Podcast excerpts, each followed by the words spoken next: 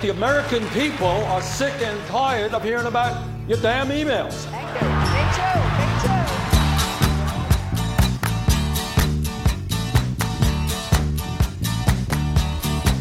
Well, I don't know why I came here tonight. I got the feeling that something ain't right. I'm so scared in case I fall off my chair. And I'm wondering how I'll get down the stairs.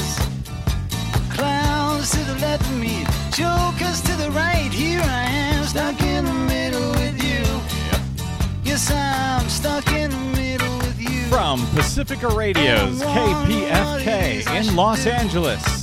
It's so hard to This is your smile from my broadcast, as heard on 90.7 FM in LA, 98.7 FM in Santa Barbara, 93.7 FM in San Diego, 99.5 FM Ridgecrest and China Lake, 91.7 FM KYAQ on the beautiful Oregon Central Coast, 93 FM WLRI in lovely Lancaster, Pennsylvania.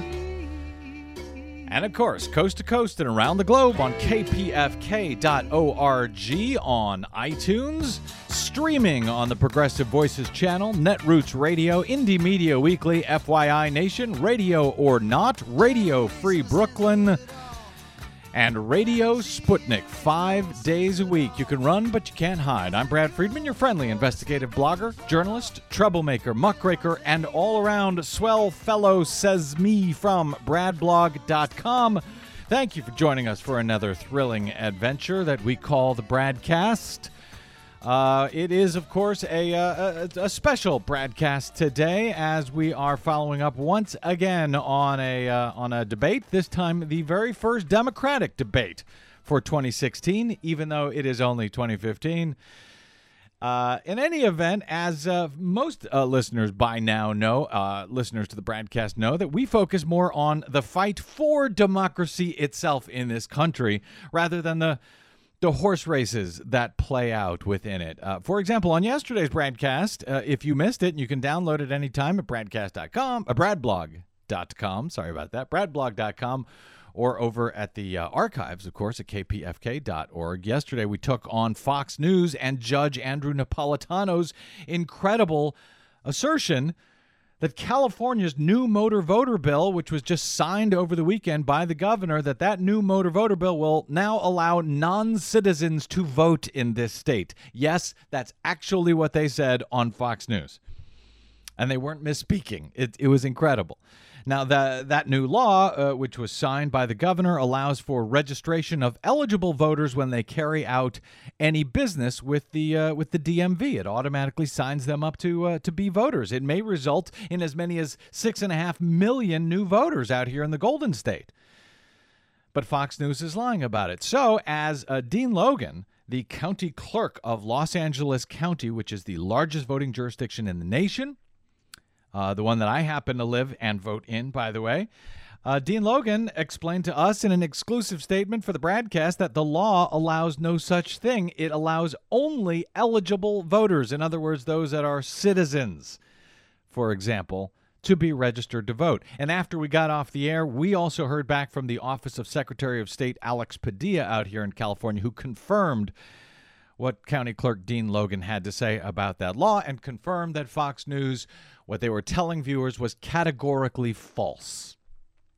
You can listen to the full episode, as I say, over at bradblog.com or the archives at kpfk.org. But that's the sort of thing we usually focus on.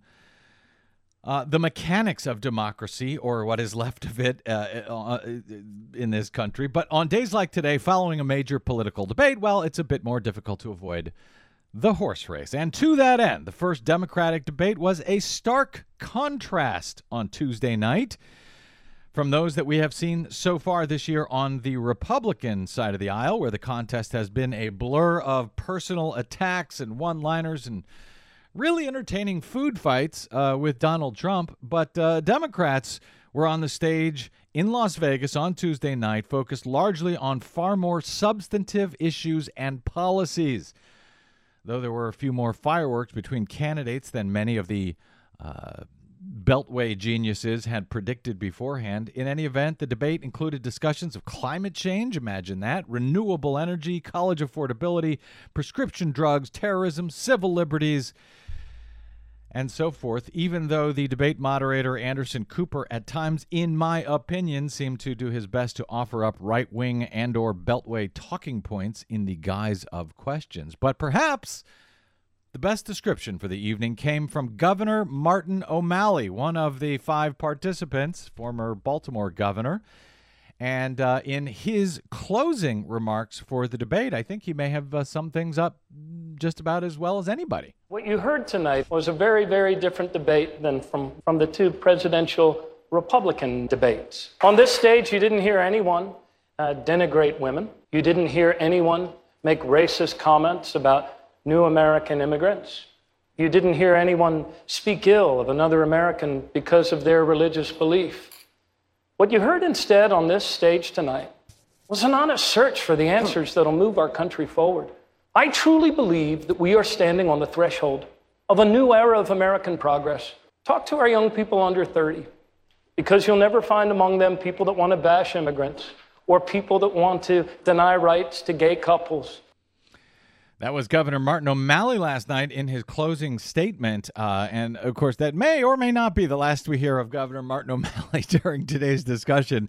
Uh, in, in, any event, it was uh, largely an opportunity for many in America to compare and contrast the two frontrunners, Hillary Clinton and Bernie Sanders, side by side for the first time, with many seeing Sanders for the first time at all on a national level, and many hearing about substantive issues from Clinton for a change after the uh, corporate media has uh, largely been obsessed with the phony GOP created scandals concerning Benghazi and her email server and, and so much else for so long. Uh, in any event, here to talk about all of this uh, today for the hour is our special guests, uh, Heather Digby Parton, who we're delighted to have back. She's joined us so far for uh, for all of the uh, debates so far this year. Of course, she is known as just Digby quite often from Digby's Hullabaloo blog. She's a contributing writer to Salon and the 2014 recipient of the Sidney Hillman Foundation's Prize for Opinion and Analysis Journalism. Uh, Heather Digby Parton, welcome back to the BradCast. Thanks for having me, Brad. Always great to uh, have you here. And uh, joining us is another old friend uh, who we haven't had him on for a while, though, so it's good to have him back. Eric Boehlert, Senior Fellow at Media Matters for America. He's the author of Bloggers on the Bus How the Internet Changes Politics and the Press. And Lapdogs, how the press rolled over for Bush. Previously, he wrote on staff for Salon and Rolling Stone, but you can find his excellent work at MediaMatters.org. Uh, hey, Eric, welcome back to the BradCast. Hi, Brad. Thanks for having me. Okay, sort of an old school uh, uh, bloggers uh, uh day today. Uh, and as a matter of fact, Eric, uh, I'm going to guess, I don't remember, but you probably wrote about or at least cited Digby, Heather Digby Parton, in, in Bloggers on the Bus. am I guessing right about that? Yeah, absolutely. I interviewed her. I went out to Santa Monica and we chatted about her amazing tale on the internet. It was great. All right. Yep. Also uh, here with us today, as usual, our producer Desi Doyen, my co-host on the Green News Report as well. How are you, Desi Doyen? I'm doing well. It was a fascinating debate. Uh, well, we'll see how fascinating it was. All right, before we get to that, uh, any uh, last time we uh, after the Republican uh, debate, Heather. we talked about we had you and and Fred Karger, former Republican candidate for in the tw- 2014 2014, wait, I'm losing my math, 2012 presidential race, uh, Republican. We talked about conflicts of interest. Uh, eh, do you have a candidate, a dog in this hunt so far, Heather? You know what? I, I don't. I mean, I've long been a, a major supporter and fan of Bernie Sanders. You know, I, I'm way over on the left side of the dial, so everything he says just, you know, rings true to me. But also, I am, you know, thoroughly convinced that, that Hillary Clinton would be a fine president and is a huge part of me. I, I am a woman, uh, and it would be a thrilling thing for me to see the first woman president. So this is one of those great races for me on the Democratic side where I feel really good wow. about about um, the candidates that are in it, and uh, I am you know, I'm happy to watch this thing unfold as it will. Now, you do have, we should say, uh, you are founder, co-founder of uh, Act. Uh, which one is it? Blue America. Blue America. Thank you. Uh, and Blue America has been supporting uh, Bernie Sanders or helping to raise money for him. Am I Yes. correct on that? Yes, um, Okay. we in fact we had a draft Bernie Sanders page on our uh, Act Blue for years. I mean, literally for years. So this, I mean, Bernie Sanders was kind of the dream presidential candidate for Blue America for many years. I personally have not endorsed uh, either one, and, and I actually don't plan to. I'll be happy to support either one in the general election. And uh, Eric Boehlert, before uh, Andrew Breitbart died, he explained to me very clearly that you and Media Matters for America were in the tank for Hillary Clinton. So, would you like to uh, give us your uh, full uh, conflict of interest in that regard? I'm sure that's just one of many truths he um, he, he uh, told you about Media Matters. Obviously, David Brock founded Media Matters. David Brock, as people see on television, is a Hillary supporter um, and has been has been close with the Clintons for years. Media Matters is just in the the business of media misinformation. I've I've um, I've written columns about what I think is crummy uh, Bernie Sanders media coverage and how they're not covering enough.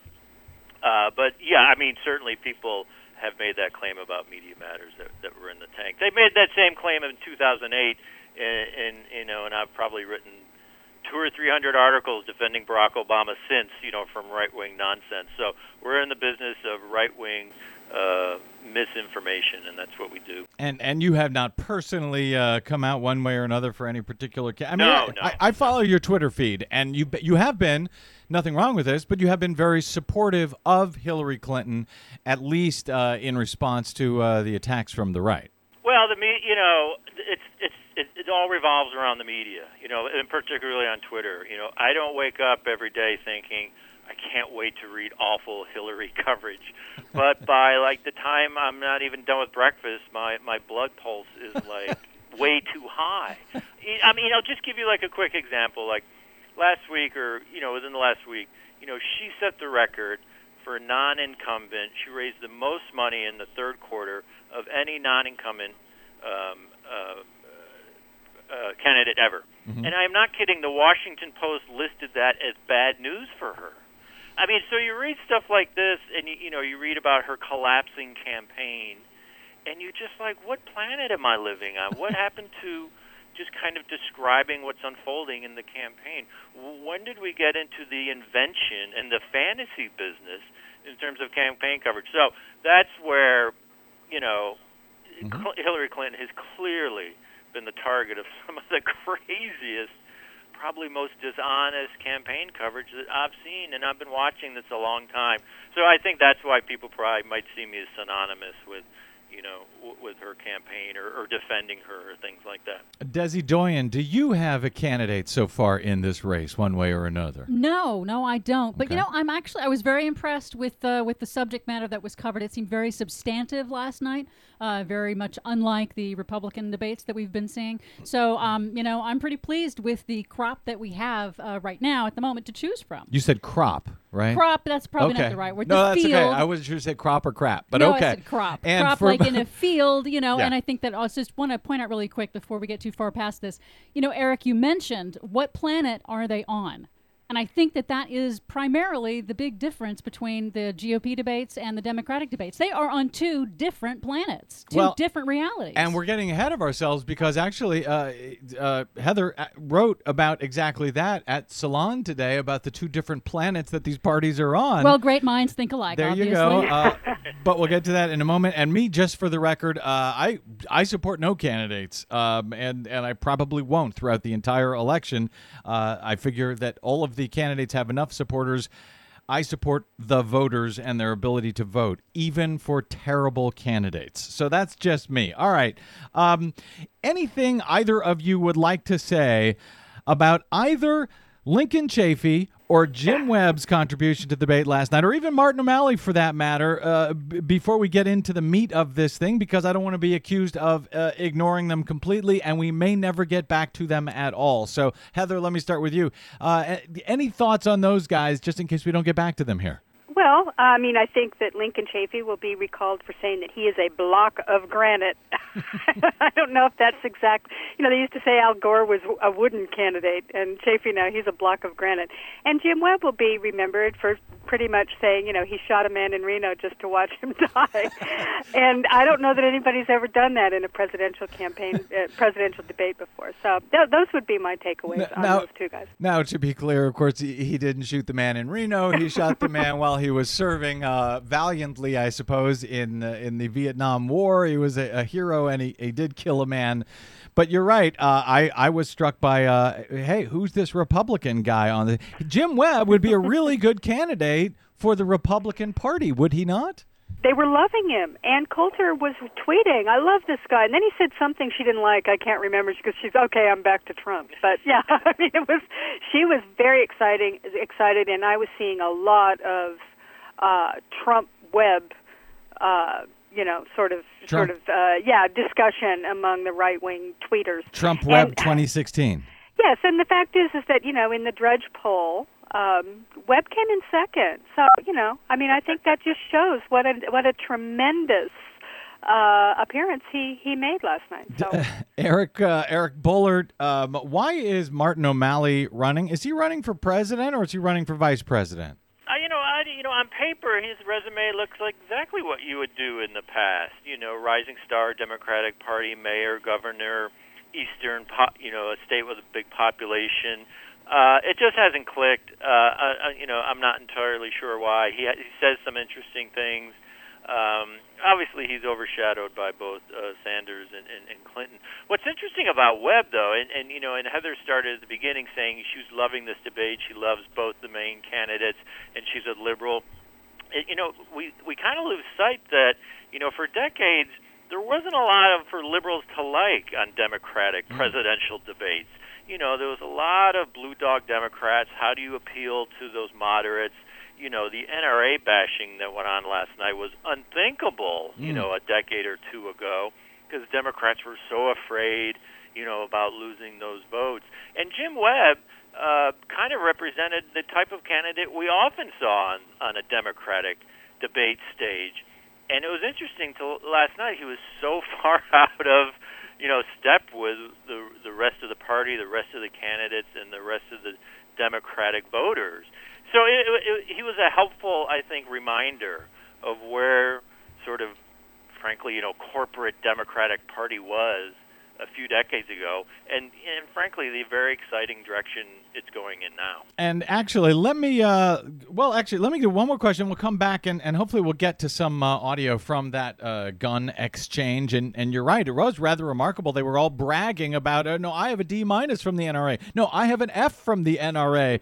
Uh, it was it was kind of incredible. Uh, so we'll get to some of that in a, in a minute. I'm going to take a, a quick break, but before I do, Eric uh, Boehlert, you had tweeted last night during the debate that the chances of Biden uh, uh, chances of Biden's running fell by double digits tonight. Uh, that thought was echoed by uh, Steve Kornacki uh, from uh, MSNBC. He said almost at the exact same time Hillary's biggest achievement tonight may end up keeping Biden out of the race. All right, I'll bite. Why did uh, last night's debate serve to push Biden out of the contest? I mean, just based on the chatter, and, and no one has shown they've had any real uh, pipeline into the Biden camp. But the chatter was, you know, if Hillary stumbles at the at the debate, if she stumbles at the um, Benghazi committee testimony next week, you know, Joe Biden will sort of be there in the wings to swoop in. This is part of the, you know, the collapse narrative that a lot of the press has been pushing. Yes, she has a big lead, but something's not quite right. This whole thing could just crater at any moment, which we've we've never really heard that kind of chatter about any other front runner campaign before. But the press was very sure that you know this whole thing could again just kind of fall apart, and there would be Biden. But I, you know, anyone who was watching that debate last night showed, you know, I think they didn't come away with, gee, she's kind of shaky, or gee, this whole thing uh, is, is kind of held together by tape. Uh, she came across as a very forceful, uh, uh, powerful woman who knew what she was doing and did not seem at all uh, like her campaign was about to collapse in any way, shape, or form. Uh, Heather uh, Parton, before we go to the break, I was reminded last night watching the debate um, why Hillary Clinton did so well back in 2008. She's really good, it seems, in these debate settings. Not as good, it, it seems, in the in the speech settings, which is just out there giving a speech. I've been decidedly unimpressed by her over the past uh, few months in this campaign, but uh, last night it was uh, it, it, a reminder of 2008. Did did you have that same sense? Well, sure. I mean, I think she's been bizarrely, as as as uh, Eric says, that she's been bizarrely sort of underestimated during this entire process. I mean, this you know this is a long campaign. It's, it's going to feel like it's gone on for a decade by the time it's done, and you know you have to pace yourself through these things. I mean, and and the idea that somehow or another Clinton was just this this abject failure um, because there have been ups and downs, and you know because the Republicans came after her. I mean, please, anybody who didn't expect that. Even more so that the press wasn't going to be extremely hostile to her. They always have been. In fact, I'm looking right now at a quote from Mark Halperin from July of 2014. He was on uh, Morning Joe, and he said, I don't like this. Remember, July 2014. So this is a while back. And mm-hmm. he says, I don't ever like to overstate the media's role, but the media has a pretty big role in the presidential process. I think Hillary Clinton's talking about what is the most important issue determining whether she'll be president right now. She'll raise the money, she'll have policy positions. She needs to find a way, we talked about this the other day, to change the narrative about how she's being covered. Right now, she's destined to get horrible coverage if she runs for president.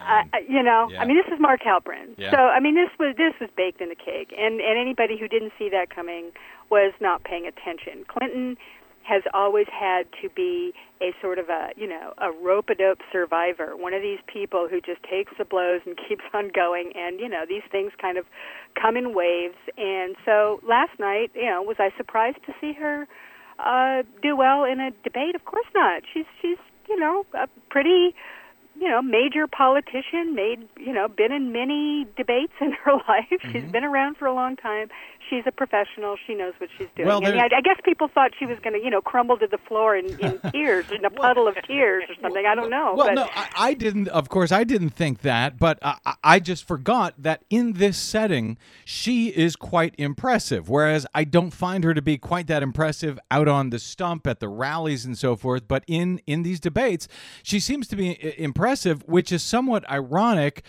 uh, due to the controversy about the, the party, the DNC, uh, Debbie Wasserman Schultz trying to limit the number of debates, and all of the other candidates calling for more debates. I think Hillary would be well served with more debates. In any event, I got to get to a break here. We will come back with much more. Eric Boehlert, uh, Heather Digby Parton, Desi Doyen, and of course me, Brad Friedman, right here on the BradCast in our uh, Democratic debate special. I'm Brad. Stay tuned.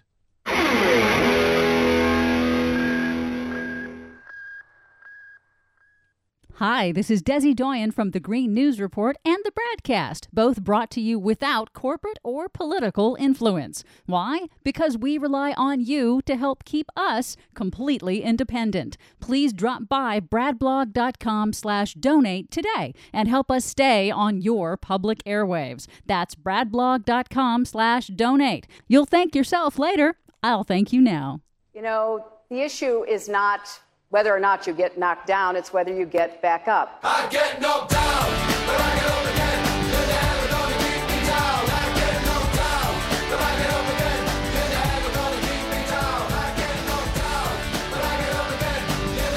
Welcome back.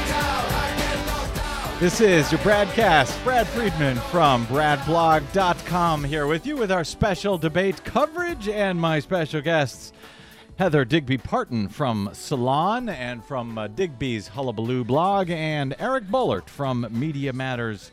Uh, okay, guys. Uh, yeah, well, uh, Hillary was getting up again last night, but uh, the big contest, the big question was how would she and Bernie Sanders fare one on one? I kind of thought he was uh, knocked off his game a little bit at the top, but um, when he was asked about the uh, the Black Lives Matter uh, uh, movement, uh, and and sort of a trick question, and this is clip number seven, Desi Doyen. Um, It, it was. It seemed to me sort of a, a, a trick question. Uh, do Black Lives Matter or do all lives matter? Here's what Bernie Sanders had to say in response. Black Lives Matter. And the reason, the reason those words matter is the African American community knows that on any given day, some innocent person like Sandra Bland can get into a car, and then three days later, she's going to end up dead in jail, or their kids are going to get shot. We need to combat institutional racism from top to bottom, and we need major, major reforms in a broken criminal justice system in which we have more people in jail than China. And I intend to tackle that issue to make sure that our people have education and jobs rather than jail cells. That was Bernie Sanders last night on the stage in Las Vegas, the Democratic debate. He was, of course, uh, tripped up by Black Lives Matters protesters over the summer. And uh, Heather uh, Parton, I, I think you might have been there. Were you there at Netroots when he was shut I down was by? not. No, oh, you weren't I there. wasn't. No. Well, he was shut down by protesters at the Netroots uh, conference. Uh, and as many see support in the African American community as currently key to Clinton's frontrunner status, how did you think Bernie did in handling that question uh, on Tuesday night? Um, and and is this what it, what it's going to come down to? Uh, support within the African American community between Bernie and uh, fighting over that between Bernie and, and Hillary Clinton. The um, you know, I thought his answer was good last night. I thought most of the th- I thought he did very well. And and if you want to talk about the black votes, he's he look. If you go back eight years, he's he's in the same polling position where Barack Obama was versus Hillary Clinton. Fall into the you know the fall or autumn in before the Iowa New Hampshire primaries, Hillary had a 20 25 point lead. You know the question is you know is Bernie Sanders going to be Barack Obama? Or is he going to be more of a Howard Dean and a Bill Bradley in terms of when it comes time to winning elections? Um, you know, as you mentioned, the problem with Bernie Sanders, you know, he's polling at four percent among blacks in South Carolina and things like that. So when you get away from Iowa and New Hampshire and you go into places like Nevada and in South Carolina, they're much more diverse. Uh, there isn't any indication yet he's going to be able to do what Obama did and peel away a whole bunch of um, uh, of voters from Hillary Clinton. But you know, uh, but last night I thought I thought Bernie was Bernie, and I thought he was great. And so people who had never seen him, who had just been hearing about who's this guy from Vermont.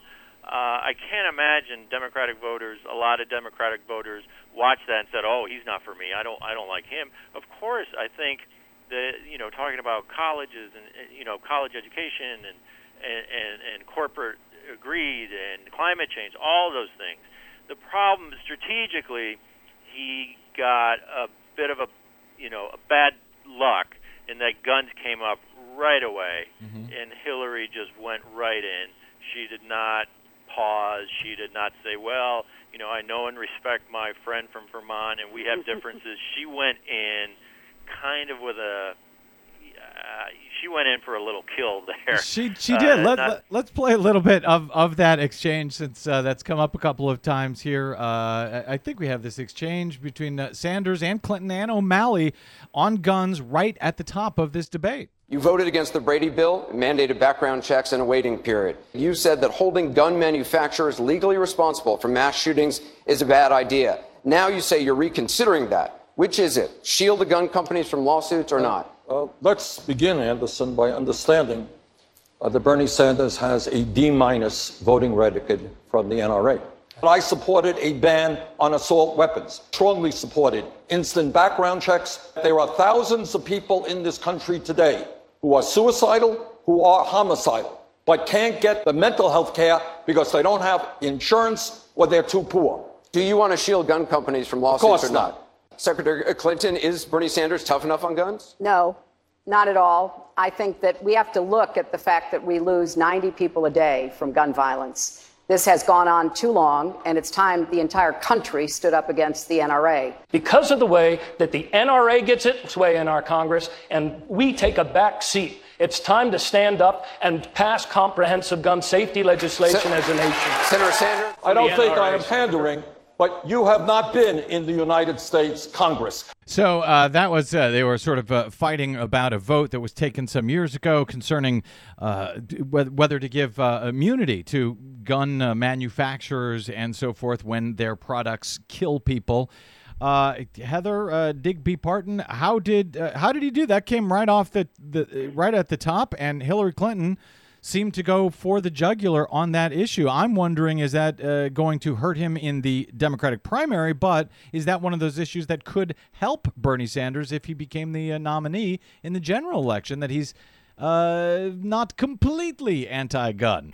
Well, you know, I, there are those who are making that that case that this is actually a strategy, and it kind of echoes the Howard Dean strategy back in 2004 uh, thinking that maybe you know he could make inroads among the uh, white working class gun owner types who might be interested in his um, you know in his views on on trade and on jobs and on economics but they are you know very very attached to their guns. I, I really don't think that's the case. I think Bernie was dealing with a reality which was in order to get elected he had he had to do what the NRA wanted him to do most of the time this is the truth. It happens all over the country. He's not the only one. And the most shocking thing is to see them actually having this argument in a presidential debate against the NRA. I really would never have guessed.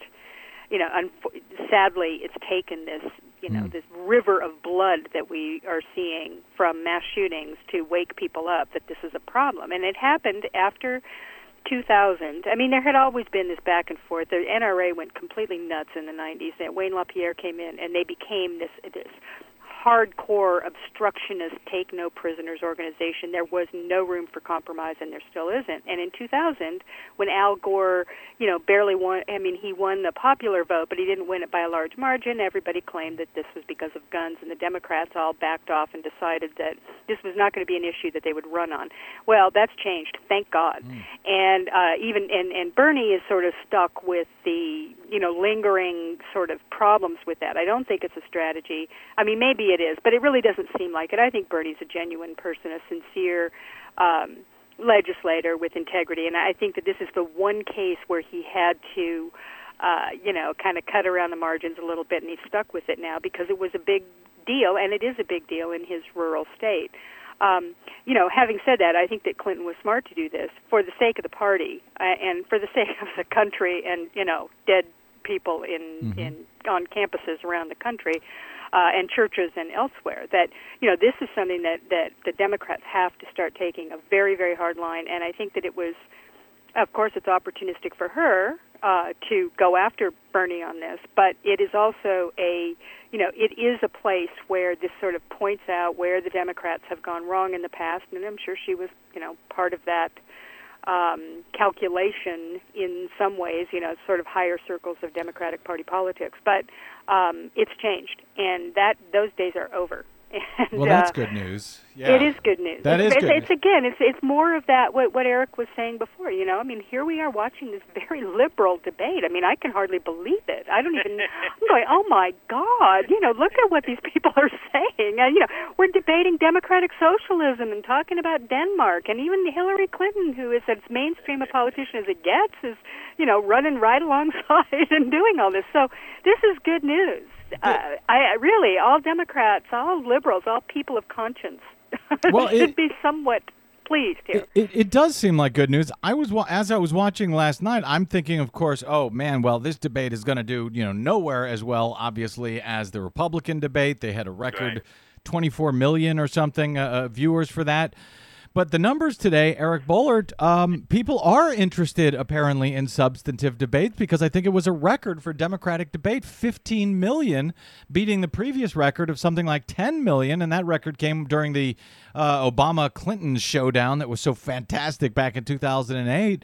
Uh, are, uh, does this mean America actually is interested in, uh, in topics and substance, Eric? Yeah, it's great, right? I mean, everyone was amazed by those Republican uh, debate numbers 24, 25 million. You know, that that not only beat debate records, that beat uh, CNN's highest program ever, you know, which was Ross Perot and Al Gore debating NAFTA, and they like doubled the ratings of that. Mm-hmm. So that was through the roof. And why? Right? It, it's it was it was Trump. It was insults. It was it was pie throwing. It was a circus. You compare that to last night, and so that was 25 million. Last night got 15 million. Very serious, uh, interesting discussion. Um, and so, but we should so we should talk about the debates a little. Uh, Debbie Wasserman Schultz, Schultz um, uh, the DNC has been under a lot of pressure, getting hammered.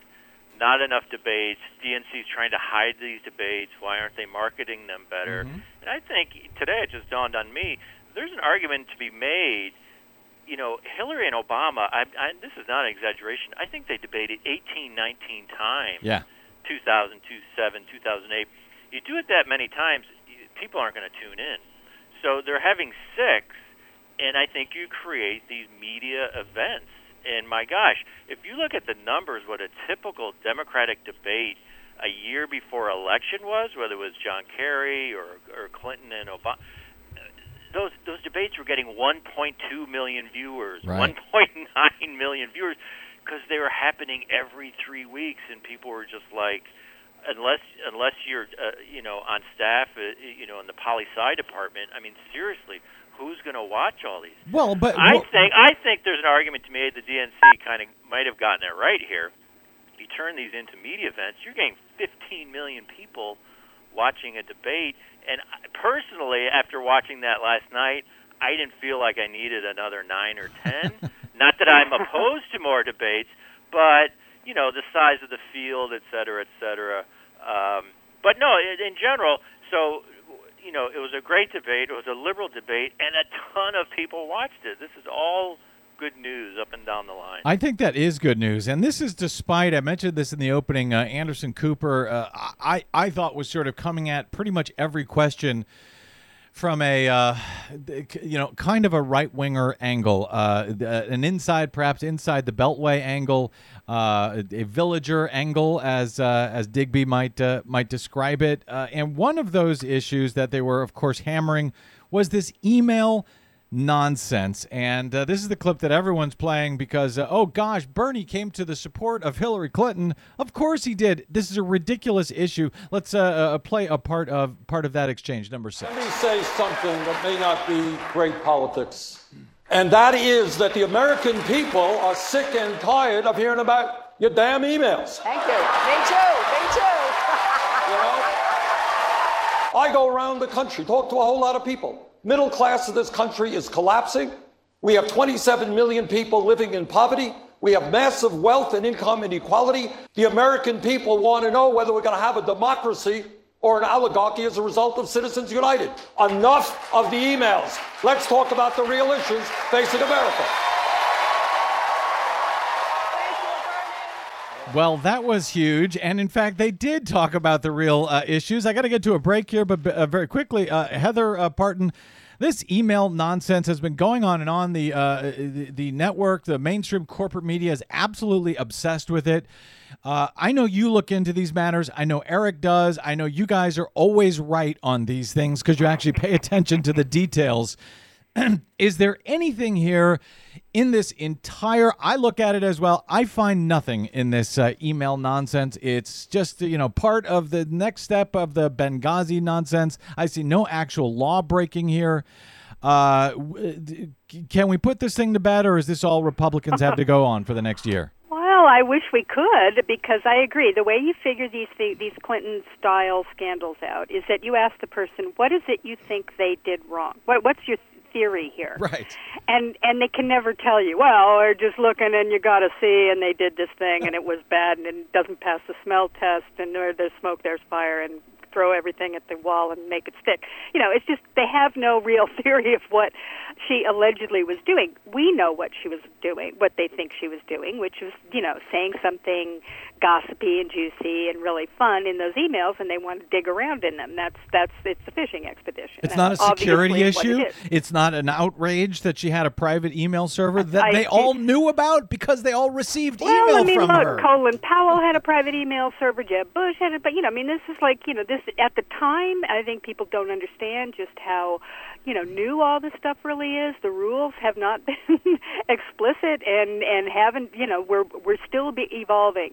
And so, you know, this is, of course this isn't a big deal and anybody with you know any sentient being can see that this is a trumped up uh, to use a phrase, uh, right wing scandal as Kevin McCarthy, Kevin Loose Lips McCarthy, uh, you know, d- said that this was something they were doing for political purposes. And of course, you know, we all knew that. So did the press.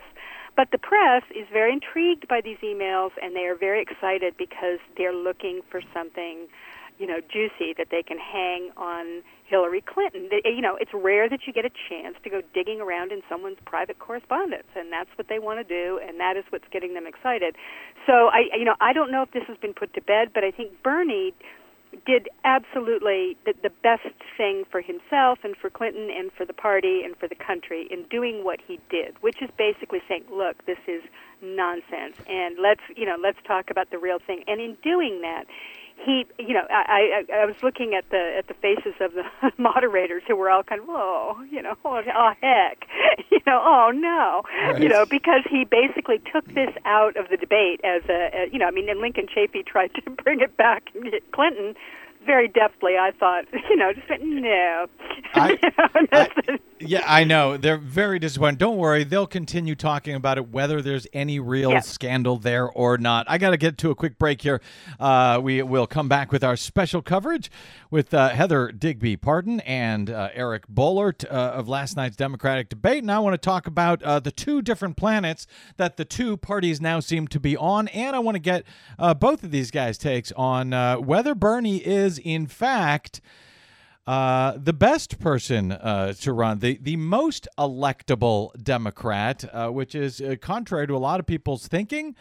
But if you pay attention to the issues, Bernie does line up with the American people as well or better than anyone else in the race. We're going to talk about that and more after this. I'm Brad Friedman, and this is your Bradcast.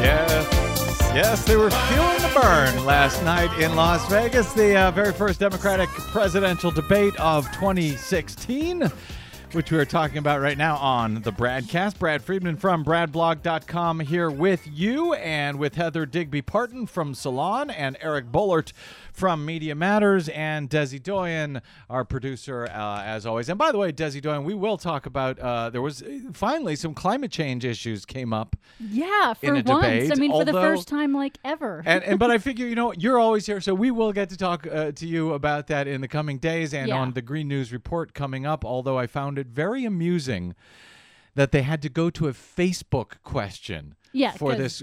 God forbid a CNN Yeah. anchor should ask that question themselves. They had to give to field that out to the audience. And the ingenious question she came up with, uh, the Facebook person was, "What would you do about climate change?"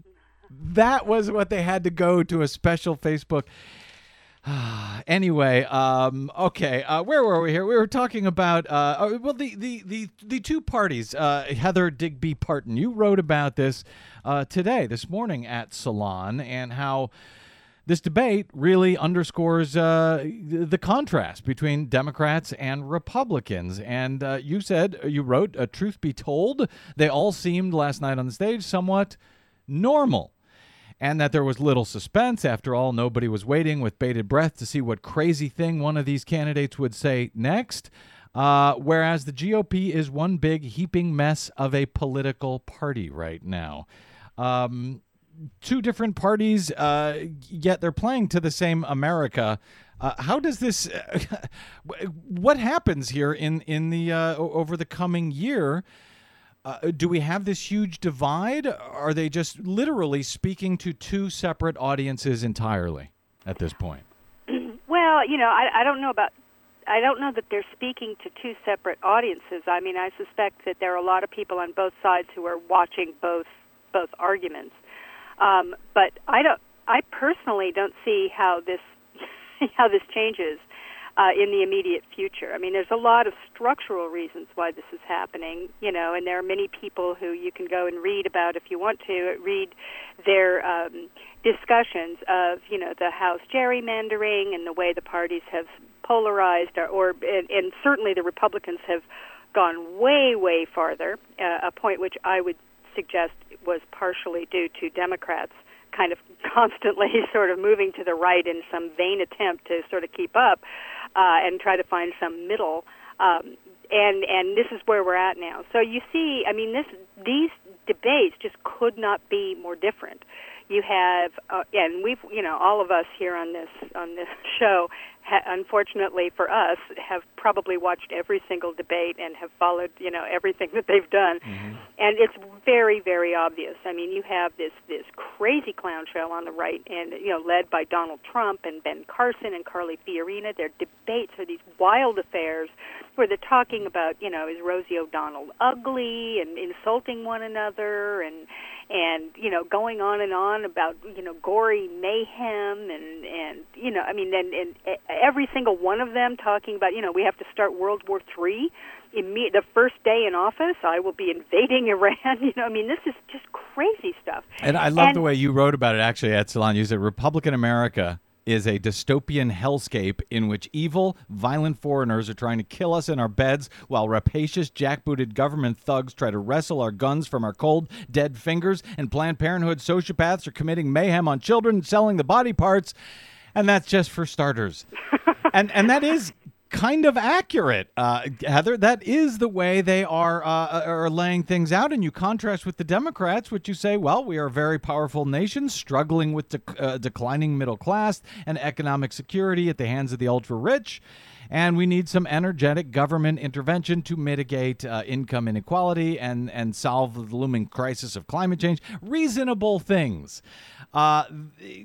Eric Boehlert, I, I got to say, uh, of late, my uh, assertion has been that the GOP is no longer a legitimate governing uh, uh, party. They have no legitimate governing philosophy. I think they're no longer a legitimate political party, or at the very best, they are a party that is coming apart at the seams before our eyes. They cannot. The, the, the two most powerful positions in the free world president of the united states and speaker of the u.s house and this party cannot come up with a single candidate, a single consensus candidate for either of these two powerful jobs. Why do we even take them seriously anymore? I'm serious. Why should we even bother watching uh, the, uh, the debates? Why do we even consider them a major party anymore? Well, there, there, there's certainly it certainly looks like they're heading towards the Barry Goldwater cliff, uh, and that they are not. They're certainly not going to deal with reality or try to reform itself between now and 2016.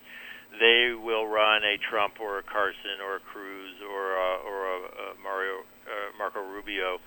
And if you just look at electoral math, the country that just elected Barack Obama twice and is becoming even less white, uh, is, that is not going to be a map that's going to be kind uh, to the Republican Party. But you know, and and then I don't know. Maybe after that they'll they'll deal with it. You know, they pretended that that they were going to deal with it after they were so shocked Mitt Romney lost in an electoral landslide instead of doing anything in terms of dealing with the Latino vote or anything Right.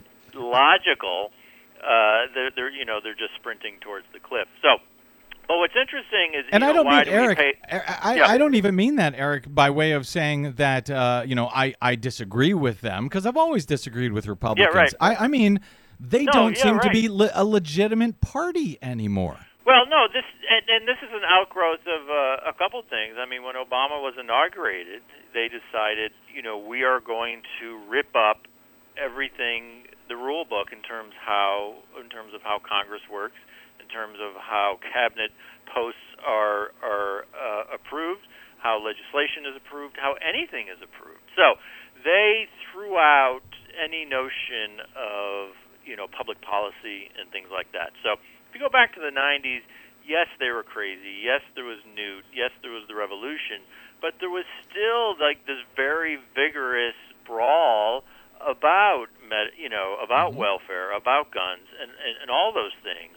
Um, if you look at now, there you know, there is no policy debate anymore on anything. I mean, the Republican Party has walked away from all of that, and and now, in, uh, under Obama, and they've strictly become this sort of radical obstructionist.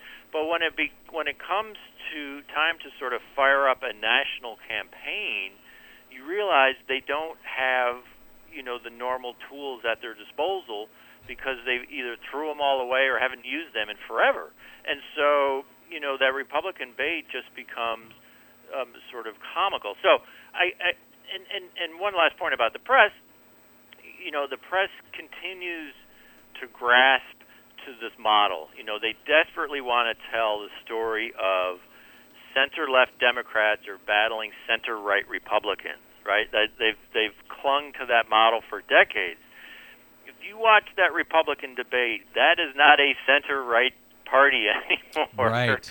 Uh, Exactly. and, and, and so the press is very nervous. They feel very, I think, restricted about what they can say about the Republican Party. If they tell the truth about what's happening, then oh my gosh, it's the liberal media bias, and, and they're going to come under attack. Um, so it's obvious to us what's happening in terms of this Republican implosion. The press is very, very um, nervous and frankly just afraid to come out and tell the truth. I think. And uh, yeah, and I think that is why uh, they were so taken off guard by Trump's rise. And I actually, uh, Heather was on on this show on the BradCast the day that Trump got in, and we both sort of agreed that hey, yeah, this this Trump guy is probably going to do pretty well in what has become of the Republican Party. And uh, meanwhile, the Beltway press just had no idea. They thought it was a joke. Oh, he's never gonna, you know, he'll, he'll drop out next week. He's not going to be uh, uh, popular they have been underestimating how far off the Republican Party has gone off the rails, I think, not just in this cycle, but now for years. And it drives me absolutely nuts that they treat them with the same uh, regard as they always have, as if they're a legitimate party. I don't think they are. Anyway, I've got uh, w- one more uh, thought I want to run uh, through both of you guys. Um, our legal analyst at uh, bradblog.com, uh, Ernie Canning, uh, he's been making the argument that Sanders, and it's sort of an argument that a lot of the uh, Sanders supporters are making, that Sanders is the best situated to win a general election against a Republican, uh, and and this mostly chalked up to the fact that polls show his his positions on the issues really are most in line with the American public on issue after issue, whether the American public realizes that or not. So. Uh, is he right? Uh, Does uh, Ernie Canning uh, have a point there that, that Bernie Sanders is better positioned to take on the Republicans, and that once America gets uh, uh, to see Bernie, many more people will will come to appreciate that? Or is there something more than simply issues when it comes to presidential races in this country? Let's uh, well, let's start with you, Heather, on that. Um, yeah, well, I mean, one would think so, but of course, that isn't how politics in America works. There are two factors here. The first is that you know people vote for a lot more than just positions on issues. They vote on a. You know, they have a whole set of heuristic uh, characteristics that they look for in leadership, and and there are many reasons why they might look at at at both Clinton and Sanders as be as either lacking or having those characteristics. So you can't you, you know if if people uh, if if it were all about people agreeing with the um, you know the platform of your standard uh, left wing Democrat, that we would have a, a huge majority in the Congress, and we would never lose the presidential race because they always agree on an issue by issue basis. There's another part, of course, which is that you know Bernie Sanders or Hillary Clinton will not be running unopposed, and as a result, uh, they will be defined. Uh, the other side will try to define them in certain ways. I suspect that Bernie Sanders, many votes, many comments, many statements he's made over the years will be used uh, to uh, portray him as something other than a mainstream person. Uh, Clinton, as well, she'll be you know portrayed as something other than a uh, anything you know other than a uh, you know a corrupt and uh, you know evil human being. Um, and then there's the press, which also puts their thumb on the scales as well. So no, it, it you know it would be nice if that, it were that simple, um, but it isn't. So when you're making those assessments about electability, uh, it's based upon a whole lot of other things. There is one thing that's very very clear though. if you are running for president, you have to assemble a coalition within your own party to win the nomination, and that coalition in in the Democratic Party uh, is you know it's a big you know wide coalition full of very you know many different kinds of people. At the moment, Sanders is lacking in his ability to assemble that coalition to beat Hillary Clinton, and it's the same problem that, uh, ironically, Hillary Clinton had when uh, fighting um, Barack Obama back in 2008. um, and so, unless he can do something about that, and I and I have no idea if he can. I mean, he seems very sincere to me on all those issues, all those issues uh, having to do with, you know, people of color and immigration and all this stuff. But that is that is the way you do it, and it's a you know it's something you just sit there with a spreadsheet and go, who can I get to vote for me out of this big Democratic coalition, and how do I put together a majority? And so far it does not appear from the polling that we've seen that Sanders has been able to do that, but we've got a long way to go. But- so I wouldn't count him out. Well, we do have a long way to go, but of course that has to do with the primary, and the question is, you know, if uh, he is able, one way or another, to to get that nomination when it comes down to the general election. I, I mean, I'm I'm going to assume that that coalition, uh, you know, the African American community that may be supporting uh, uh, Hillary Clinton right now, they're not going to start voting for the Republican in the general. So, uh, Eric, I've got only about 30 seconds or so here, but let me get your take on this when it comes down to the general elections, uh, to the general election. Uh, it- you know, they're going to attack Bern, whether it's Bernie or Hillary, they're going to throw everything they can at that candidate. So ultimately, is it issues uh, or something else entirely these days that uh, ends up determining a, a, general election? And, and is, is Bernie better or worse situated than Hillary Clinton to win that general election? Well, well, I think uh, Heather is right uh, on all those points. And and look, I mean, when you get to the general election, let's let's just call it what it is. It's entertainment. I mean, this is this is an American pastime at this point, uh, and um, you can't just run on. You know these policies match up with these policies. You you, you got to have a star quality. You got to have an amazing production team behind you. For better or for worse, this is how it happens. You have to have the best. Uh, and you know, I'm not. You know, the question is, would Bernie be able to take on, you know, the onslaught? You know, one of the things that people noticed, I think a lot of people noticed at the debate last night was, wow, she's good. you know, mm. just basically, she's really good. She's a pro. She's smart. She's quick on her feet. And as she has emphasized, and she was talking to this point last night. I have faced these people, these Republicans, for 20 years, and I'm still standing and I'm still fighting. I think an implicit point might be, I don't think anyone on this stage would still be standing if they if they were under the kind of onslaught I have I and my husband have been. Clintons pride themselves on this. You cannot knock them down. We're going to keep fighting, and, and I think there's there's a I think that's a, a, a legitimate point when you're talking about uh, a general election and what Republicans will do when the White House is in play. The fight and the entertainment will no doubt continue for a long, man, what are we, 11, 12, 13, 14 months ahead. Uh, yes, get, buckle up, Heather. Uh, Eric Boehlert, Senior Fellow at Media Matters for America. Check him out. Of course, his work at MediaMatters.org and on the Twitters. You must follow Eric there, at Eric Boehlert And Heather Digby Parton, uh, Digby from Digby's Hullabal- Hullabaloo. And of course, Salon, uh, check her uh, Digby uh, Hullabaloo out at digbysblog.blogspot.com and on the Twitters at Digby56. Thanks, guys. Always great to talk to both of you, and I hope we will do it again soon. Thank you. Thanks for having me. You bet. All right, my thanks to our producer, Desi Doyen, to our booking goddess, Cynthia Cohn, and of course to Salon's Heather Digby Parton and Media Matters Eric Boehlert. If you missed any portion of today's uh, program, you can always download it at bradblog.com. We'll be back with you same Brad time, same Brad channel tomorrow. Until then, drop me email. I am bradcast at bradblog.com and follow me on the Twitters and the Facebooks at the Brad Blog. I'm Brad Friedman. Good luck, world. Everybody wants to